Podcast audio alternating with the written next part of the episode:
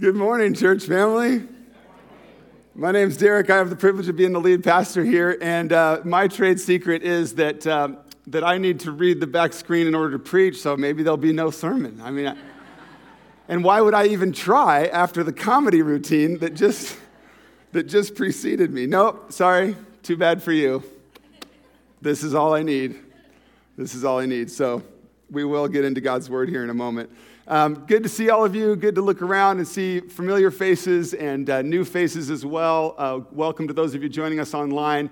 Uh, one thing that is just good to be aware of, church family, is that uh, while many, many of us are, have been here for many years, and while many of us are here, uh, have, have known Faith Church for a while, uh, we continue to see new faces here in the, in the worship center and online every week. And so we're thankful to God for that, and we're thankful to you uh, being such a caring church family and receiving those people with care and, uh, and, allowing Faith Church to be a place of worship that, that, that people feel welcome and loved and are pointed to Jesus. So thank you for being that kind of church family.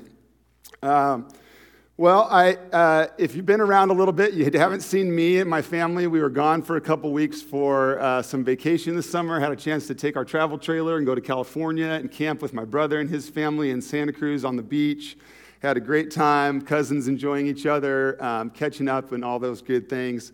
Um, saw lots of uh, beautiful God's creation on the way and while we were there. Um, and then, you know, what happens with vacation, at some point, it's over. And when it's over, uh, many of us then return to work. And, uh, and, I, and I, can, I can say from the bottom of my heart that I really, uh, overall, in general, really love what God has given me to do. And, uh, and, and, but I can also tell you honestly that the transition back this time was a little rocky. Uh, you know, you come back out of vacation mode, and a couple things hit you in the face as you, as you transition back to work, whatever that looks like for you. And, uh, but clinging to God and knowing that He's with us, knowing that He's with me, um, returning to work, returning to what I love to do, and, and, and much of that is because of you. So. So thank you. Uh, we are in a series of messages called Walk Worthy as we study the book of the Bible called Ephesians. So open your Bible if you would, or the app on your phone, and get to Ephesians chapter 5. And in a couple minutes, I'll start reading from Ephesians 5, and then our passage this morning is actually in chapter 6. So uh, we are studying kind of passage by passage through this letter in our Bible called Ephesians, written by a church leader named Paul to a group of Christians 2,000 years ago in a town called Ephesus. But because this is God's word, these were words to those Ephesian Christians, but because this is God's word, it is also uh, words for us this morning. Uh, so as we prepare for that, I want to get you thinking, want to have it fresh in your mind how this may, how God's word may apply to you this morning. Um, you know, when we meet people, one of the default questions, for, for better or worse, is often, What do you do? And, and we want to know what, what, what they do for work, what one of the main things they do to spend their time is. So I want you to have this in mind. What is it that you do? What is your work? And, and I know some of these uh, answers are more obvious, perhaps, or pop to our mind more easily. Uh, those that have a paid job, that is often our work. But I want to say that this God's word this morning has something for everyone as we talk about work, whether you're paid or unpaid, whether you're in a career or retired from a career.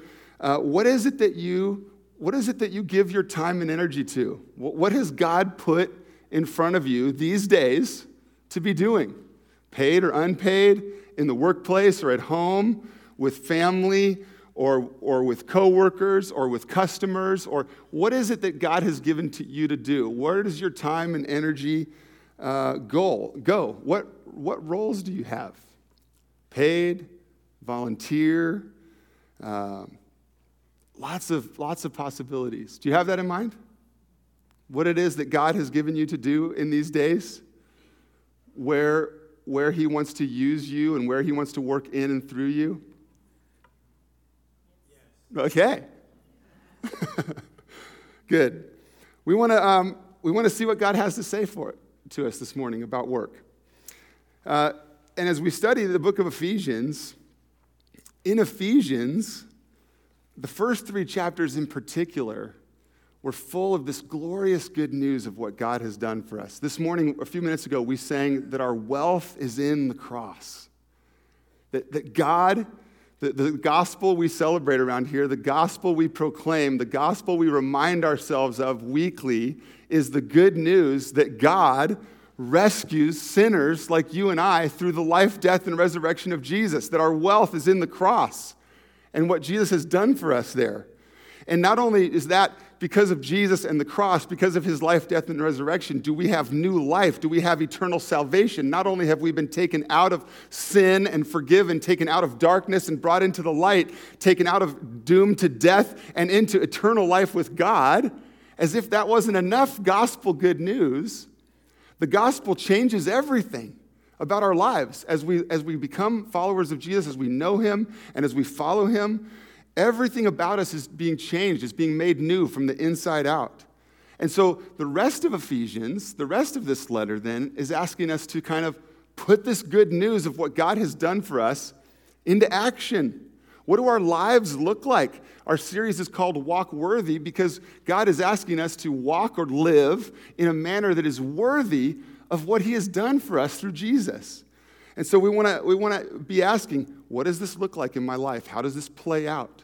How does the fact that God has rescued me, a broken sinner who rebels against him, how, how does it play out that because of the life, death, and resurrection of Jesus, how do I then live that out? How do I live out the ways of Jesus in, in, in my various spheres of influence, in my various relationships, in the various areas that God has given me to do? So, by way of reminder, Let's read um, brief, a brief passage, Ephesians 5, starting at verse 15. We've already studied this, we've already uh, taught this. You're always welcome to go to our website or go to our YouTube page and, and watch messages that you've missed. But this is a, by way of a reminder and as an introduction for today. Let's read Ephesians 5, verses, uh, verse 15 and following. Look carefully then how you walk or how you live, not as unwise, but as wise making the best use of the time, because the days are evil. Therefore, do not be foolish, but understand what the will of the Lord is. And do not get drunk with wine, for that is debauchery, but be filled with the Spirit. And what does being filled with the Spirit look like? This is what we've taught in recent weeks. Be filled with the Spirit, verse 19 and that looks like addressing one another in psalms and hymns and spiritual songs, singing and making melody to the Lord with your heart. Verse 20, it looks like giving, being a spirit filled follower of Jesus looks like giving thanks always for everything to God the Father in the name of our Lord Jesus Christ. And verse 21, being a Holy Spirit filled follower of Jesus also plays out and looks like submitting to one another out of reverence for Christ that our life as spirit filled followers of Jesus includes singing and lifting our voices in adoration of Him to glorify Him, but also to encourage the others around us who are hearing us lift our voices. That a spirit filled follower of Jesus, our life also looks like giving thanks. And yes, our spirit filled life also looks like where God calls us to submit, to defer to another's authority. That is God's will for us. And so, in recent passages, since we covered this passage and before this morning, we have taught through some of these relationships and some of these family relationships we have. What does it look like to be a spirit filled follower of Jesus as a husband, as a wife, as a child, as a parent, and now today um, as a slave or master? And at first we go, hmm, slaves and masters, Will this relate to us at all? And, and I think you'll find that it will more than we might think at first. So today's passage is Ephesians chapter 6, verse 5 and following. So turn there with me now, chapter 6, verse 5 and following. I'll read the whole passage, um, and then we'll take a little closer look and go back through it. Chapter 6, verse 5. Bond servants, obey your earthly masters with fear and trembling, with a sincere heart as you would Christ. Not by the way of eye service as people pleasers, but as bondservants of Christ, doing the will of God from the heart, rendering service with a good will as to the Lord and not to man, knowing that whatever good anyone does, this he will receive back from the Lord, whether he is a bondservant or is free. Masters, do the same to them and stop your threatening, knowing that he who is both their master and yours is in heaven, and that there is no partiality with him.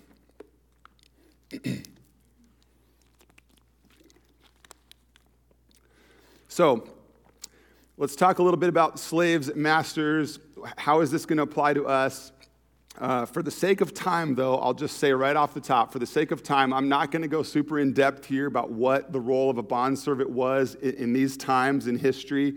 Um, if it's something of interest to you, there's excellent resources out there. You could read more about this. Uh, so I'm not going to go too in detail.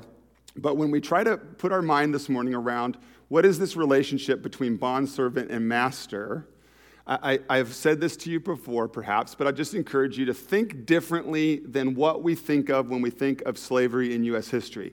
A lot of times, that's most what, what comes to our mind most commonly when we think of slaves. And, and I think it's safe to just say, let's, let's think differently. That's not the type of slavery uh, or, or the view of slavery that we're looking at. In this town, in Ephesus, that this letter was written to, it is, it is estimated that a third of the population would have been these slaves, these bond servants. And, and here in, in this passage of Scripture, they are being addressed right on the heels of these other family relationships, right? Husbands, wives, children, and, and parents, and now slave master. And it's because a third of the population was slaves. This slave master relationship was very common. And, and, and so these, these bondservants were viewed as an integral part of the family. And so it's just, a, it fits in this series of instructions for members of the family. But for the most part, these servants were not subject to extreme exploitation like we think of when we think of slavery in U.S. history. These were not servants that were suffering and being exploited in those ways for the most part. Generally, this type of slave master relationship was practiced humanely.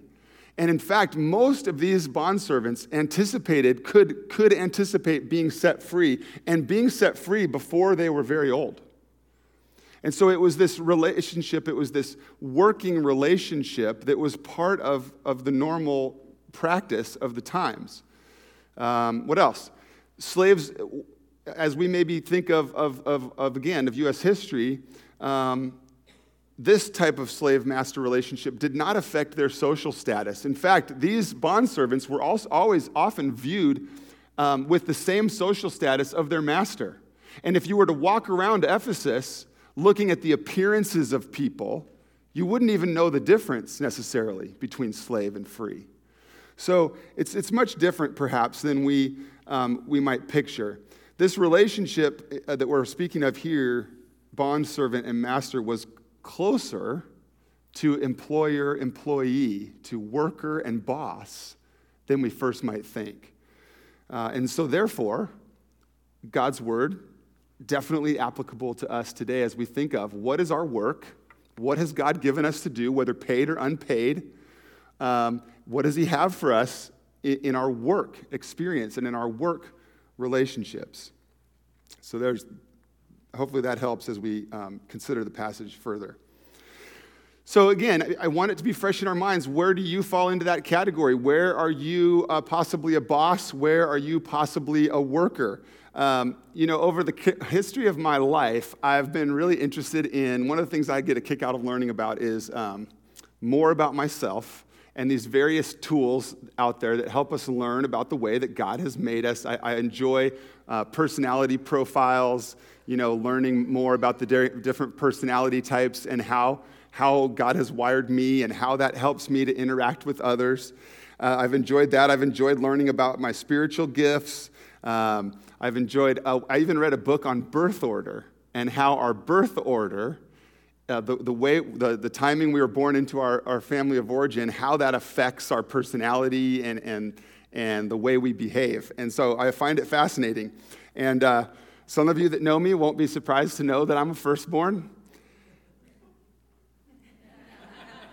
And some of you know, and if perhaps you're a firstborn, you know what some of the things that go with being a firstborn are.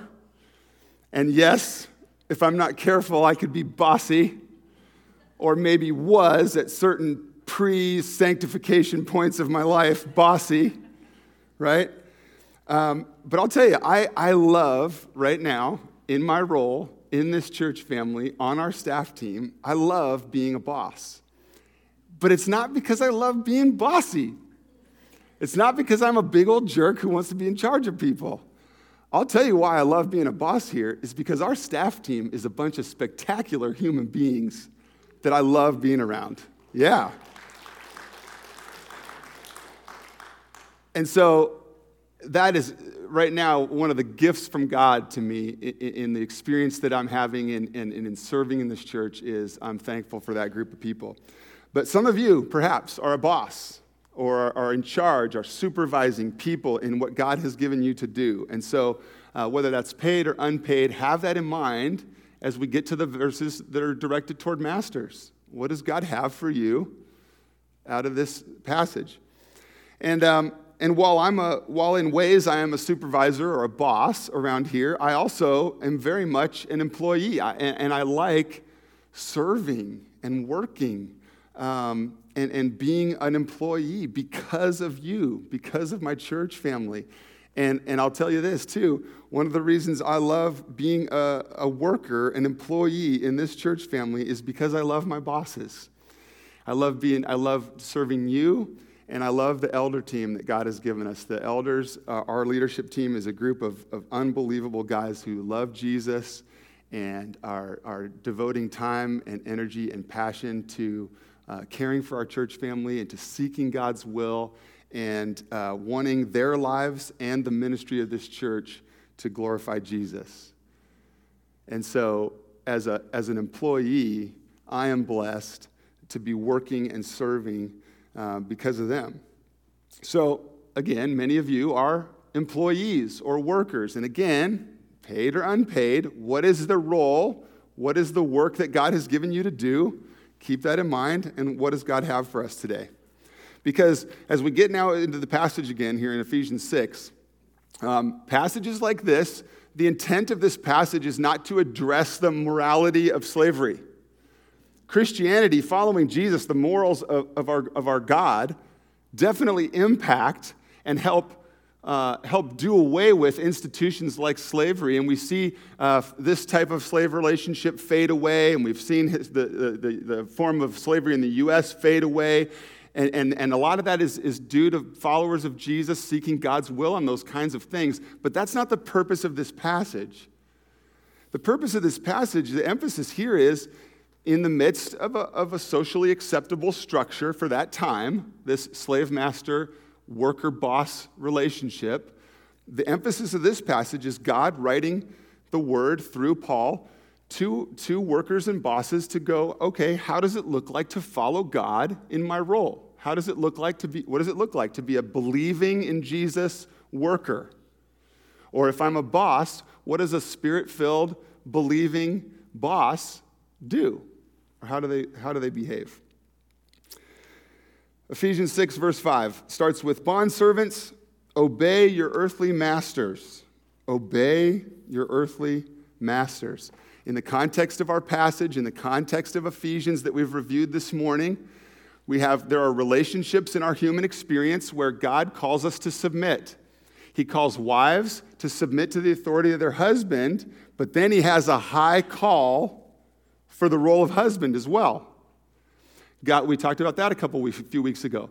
Last week's passage, taught by Pastor Ed, children are called to submit to their parents or obey their parents. And then parents are given a high call of what it looks like to honor God in their relationship as parents. And like that here, in, in this example of worker and boss, workers are called to submit to their boss. And then in a minute, we're going to get to God's call, God's expectations for masters, for the bosses as well. So, bondservants, obey your earthly masters. And, and, all, and, and as we've maybe done before in other situations, there's always a key asterisk here. When it comes to your calling to obey your master or your boss, Certainly, the asterisk is unless it means doing something immoral, unless it means doing something against the Bible, that goes against the ways of following Jesus. Um, certainly, anything that, that would cause you to compromise your commitment as a follower of Christ does, is not included here in obeying your master, your, your boss. But otherwise, otherwise, under God, and with God's sovereignty over our lives and over our relationships, we can submit to bosses. We can obey uh, what our uh, authority over us asks us to do because, among other places, we see on the screen Romans 13 1 reminds us that every person should be subject to the governing authorities, for there is no authority except from God. And, and the authorities that exist have been instituted by God. Our view of God and our view of God's sovereignty over all things includes who we find ourselves subject to, who we find ourselves in, uh, uh, under their authority. That these are not accidents of God, but ordained by God. And whether those masters or authorities are believers in Jesus or not, what are God's purposes for us in being subject to them?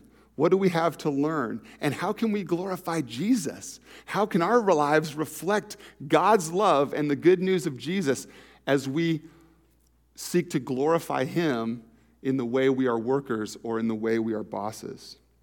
So, what does this passage tell us about how workers should obey? What does being a spirit filled, Holy Spirit filled follower of Jesus employee look like? Well, look through the verses 5 and following, and we'll see several things. Workers should obey respectfully. In our passage, we see that the words with fear and trembling.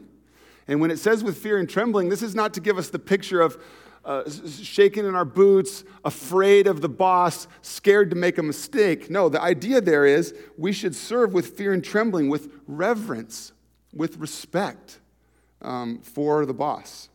How else should workers obey? The passage teaches us we should uh, obey respectfully, then sincerely. We see the words in the passage with sincere heart.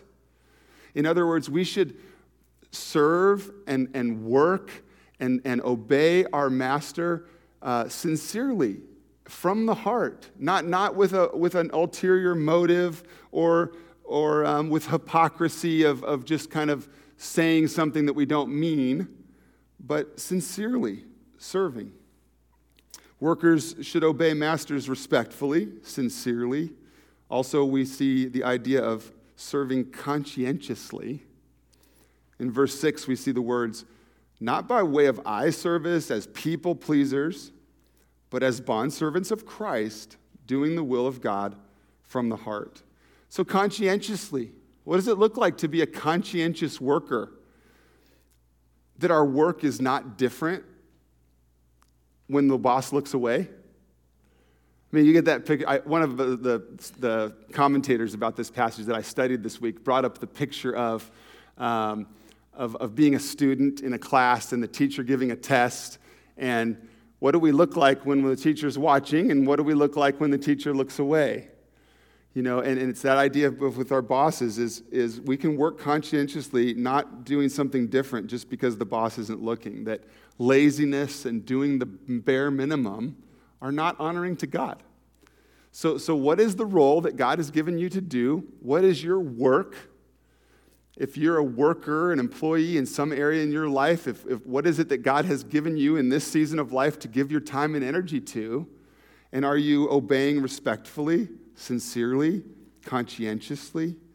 And then we also see a, a, an expectation of that we work pleasantly. The passage says, rendering service with a good will, with a cheerful attitude. Workers obey respectfully, sincerely, conscientiously, pleasantly. So, so perhaps that helps us know what it looks like to work, be a spirit filled worker. Why? Why would we obey? What, what is our motive? What, what are we focused on as we obey, as we work? Verse 7 in our passage, chapter 6, verse 7. Rendering service with a good will as to the Lord and not man. You think about that as an employee, as a worker. Oftentimes we think of our work as being to our company or to our supervisor. But here, the, God's word is saying we, we render our service, we serve as a worker as to the Lord, not to humans. Verse 8 knowing that whatever good anyone does, this he will receive back from the Lord. So, what is our, uh, our, our, motivation to obey? What do we focus on? Or, or I should say, of course, who do we focus on as a worker? We focus on Jesus.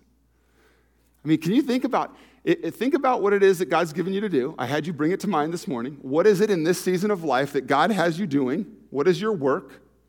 And can you and can you can think for a second about how different it would be if we could keep this in mind, if we could ask for God's help, if we could recognize that as we serve our bosses, that we are serving the Son of God.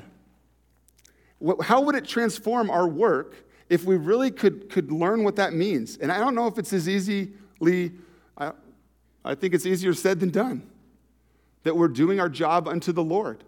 But can we ask for God's help to understand that? What does it look like um, to recognize that as we serve our bosses, we are serving Jesus, our Savior, and allow that to then transform the way we approach our work? allow that to transform our heart as we go about our work if we're recognizing that what we do is to the Lord, for the Lord. So uh, earlier I asked you, what is it that you are doing? What is your work in this season of life? Now I want you to take a minute and picture doing that for Jesus whether it's, it's your big picture, your job responsibility, or even just imagine one of your small daily tasks that God has given you to do. And take a minute and, and, and imagine doing that for the Lord.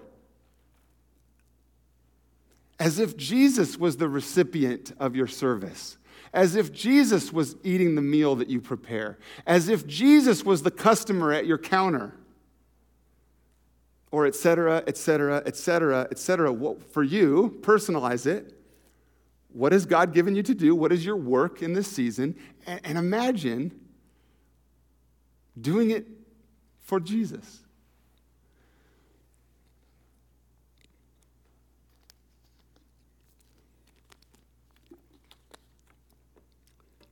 Can you see that? Let's, I, I just think that, I think that would be transformative to keep that in mind if we could get away from kind of the begrudging, I'm working for my boss, I'm working for this company, I'm not sure whether I like the company or not.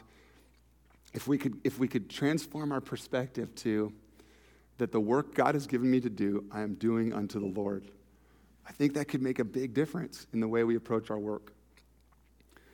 So let's, let's uh, as we finish up the passage, then the focus now shifts from God's uh, word for workers for employees, and now God's word has some instruction for bosses or masters. Verse 9 Masters, do the same to them. Simple, and yet perhaps shocking, because sometimes what is our perspective of, of being the boss? It, it, the instructions now in God's word aren't, hey, get, get, use them to get what you want. Use your employees to, you know, to help yourself climb the ladder. The instructions from God's word aren't, you know, hey, mistreat them. You're better than them. You're more important than them. The first line in God's word as he addresses bosses is do the same, treat them the same, do unto them the way you would want to be treated. The idea here really is this, this golden rule idea that we see Jesus himself speak elsewhere in Luke 61, Luke 6:31. Jesus himself says, As you wish that others would do to you, do so to them. So, masters, bosses, if God has put you in a, in a position of responsibility, if you're overseeing people, if you're in charge of the work that God has given you to do, and you want respect, guess what? Show respect. Treat people with respect. If you, uh, bosses, uh, want your employees to, to work with sincerity, like we talked about a few moments ago, then you be sincere and real and, and caring about them from the heart. If you want your workers to be conscientious, then, then masters, we bosses, we will model conscientious uh, work as unto the Lord. If we want our, our workers to be pleasant, then wouldn't it be helpful, bosses, for us to treat them pleasantly and to interact with a good, um, with a good attitude? So, verse 9 says, Masters, do the same to them and stop your threatening, knowing this is, this is a key. Here we go. Knowing that he who is both their master and yours, so who, the, the same master or different masters? Yep. Even though earthly, their earthly roles are different, even though the earthly boss has more uh, authority in that role over the worker, God's word is charging masters to remember that they serve the same master. That is, the employee's master and the boss's master is the master, our great God who is in heaven. And that there is no partiality with him. So while the master or the employer uh, has this superior authority in, on earth, uh, they must view themselves, bosses, if you're a boss, this is uh, something to, to, check ourselves on, to, uh, uh, to check our attitudes on, is that we must treat people around us, our workers, as uh, fellow sons and daughters of, of the great God, as equals before God. And, and will that transform the way we interact? Uh, I, thought elsewhere, I thought of scripture elsewhere. This will be on the screen Matthew 20, verses 25 and following.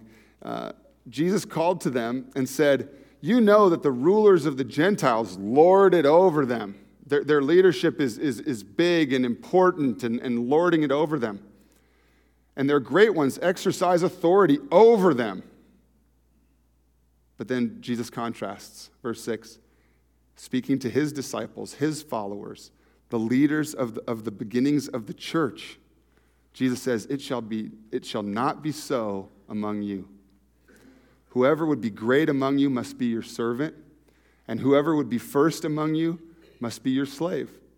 Even as the Son of Man, Jesus referring to himself, even as I came not to be served, but to serve and give my life as a ransom for many.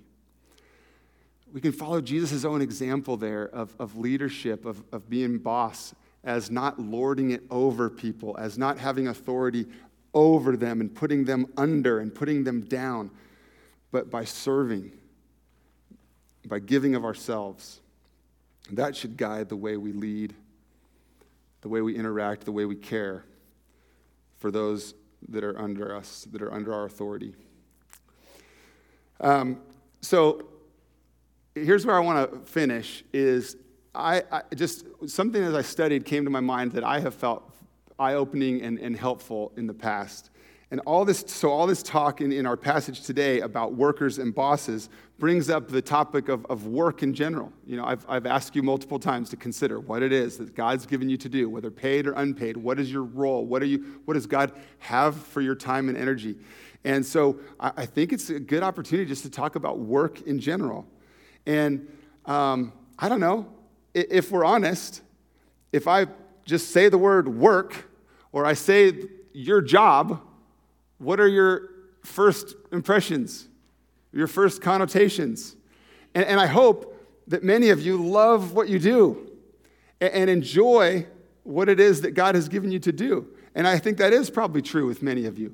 But I also know that kind of maybe too often when, when we talk about work or when you think about your job, sometimes it, it comes with a little bit of like, it comes with a little bit of weight or it comes with a little bit of discouragement or and if that's true for you um, I, I, and, and really for all of us i want us to consider something about work. Um, perhaps you feel burdened at times by the rat race by, by the pressure to climb the ladder. Uh, perhaps there are times when it feels like the work that god has given us to do is meaningless and it's, it's, it's trivial it's behind the scenes no one knows or cares maybe there's times when you feel like um, it's a, you know, work is a waste of time and you kind of, it's kind of a necessary evil. You got to only, only got to do it and to get to the, the, the end, the, the, it's a means to the end. That's what I'm trying to say. To where we want to get to. Um, But here's what I wanted to, us to just think about. In the beginning, in the beginning of the Bible, in the beginning of, of, of God's story that is revealed in His scripture, in the beginning, the first humans, Adam and Eve, lived in an idyllic setting in the Garden of Eden. God created them, male and female. In His image, He created them.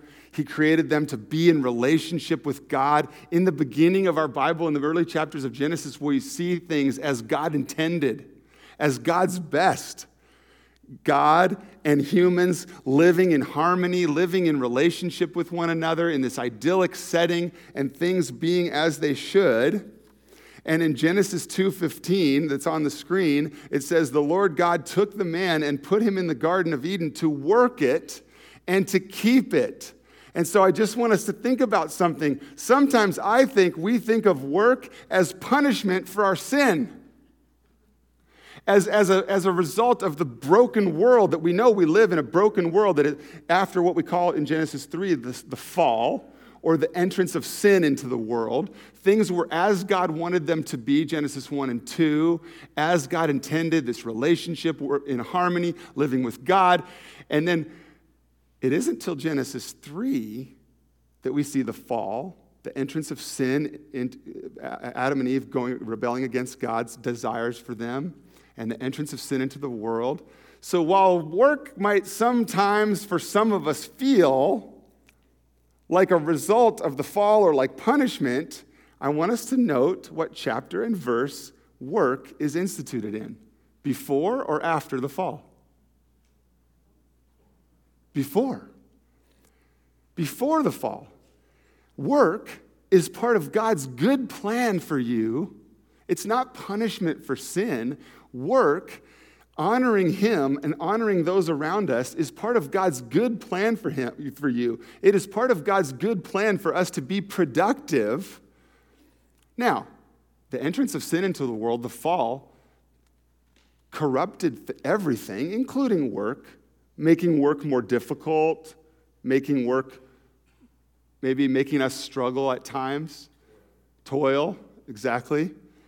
So the entrance of sin in the, into the world did affect it, but I just want us to not miss that at its root, at its origin, at, at its heart, work is God's good intention for us to be productive. And so while we await the glorious return of Jesus, because Jesus is coming back someday, amen? And when he returns, he will set all things right. And that scene that I described about the beginning of God's story in Genesis 1 and 2 of how things were, that is the way God loves and intends things to be. And when Jesus returns someday, he will set all things right. And that will be our experience again. So until we, uh, as we await the glorious return of Jesus when he sets all things right, in the meantime, we can honor God's intention for us. We can live lives that are worthy of the gospel good news of Jesus. Because of the life, death, and resurrection of Jesus, we are saved. It is possible for us to be in relationship with a holy and perfect God. And then we can live out the ways of Jesus in our lives and in our spheres of influence and in our relationships. And so while we await the return of Jesus, we can work as unto the Lord. And we can be employees honoring the Lord. And we can be masters who want to glorify the Lord in all, in all they do and say. Father God, thank you for teaching us through your word. God, we thank you that we have this book, the Bible, that you have given us, that we can study, that we can hear from you. God, we pray that this, this purpose of Ephesians would be true for us, that, that we would marvel at the wealth we have in the cross. That, that as we studied in the early chapters of Ephesians, that God, we pray this would be true for us, that we would celebrate the rich, the spiritual riches, the spiritual blessings we have because of Jesus. God, we thank you for your Son, for the cross, for his life, death, and resurrection that brings us new life. And so, God, as we thank you for that, those spiritual blessings, as we thank you for the wealth we have in the cross, would you then teach us to live out your ways? Would you help us as followers of Jesus, as, as spirit filled followers of Jesus, to live out your ways, to glorify you in all that we do and say? God, I pray that our marriages would be honoring to you. I pray that our parent child relationships would be overseen by you. And I pray, pray that as we work and as we supervise, God, that you would work in us and through us, that you would change us and make us into the people you want us to be. God, remind us that in all these situations, in, in, in life, in marriage, in parenting, and in work, life isn't fair. It isn't about me. God, remind me instead to entrust myself to you. God, help my church family to entrust themselves to you, no matter what the circumstances are, no, no matter whether these relationships and experiences seem fair or go our way or not. God, help us not to look out for number one, but help us to put others first, to submit where you call us to submit, to love where you call us to love. Thank you for your son. Thank you for the cross. Thank you for salvation in Jesus. Help us to live it out and help us to worship you now in response and in thankfulness for all you've done. We give our offerings, we lift our voices, we say our prayers, we hug our church family, all as if unto you, all as thankful to you, so that you might get all the glory. We pray this in Jesus' name. Amen.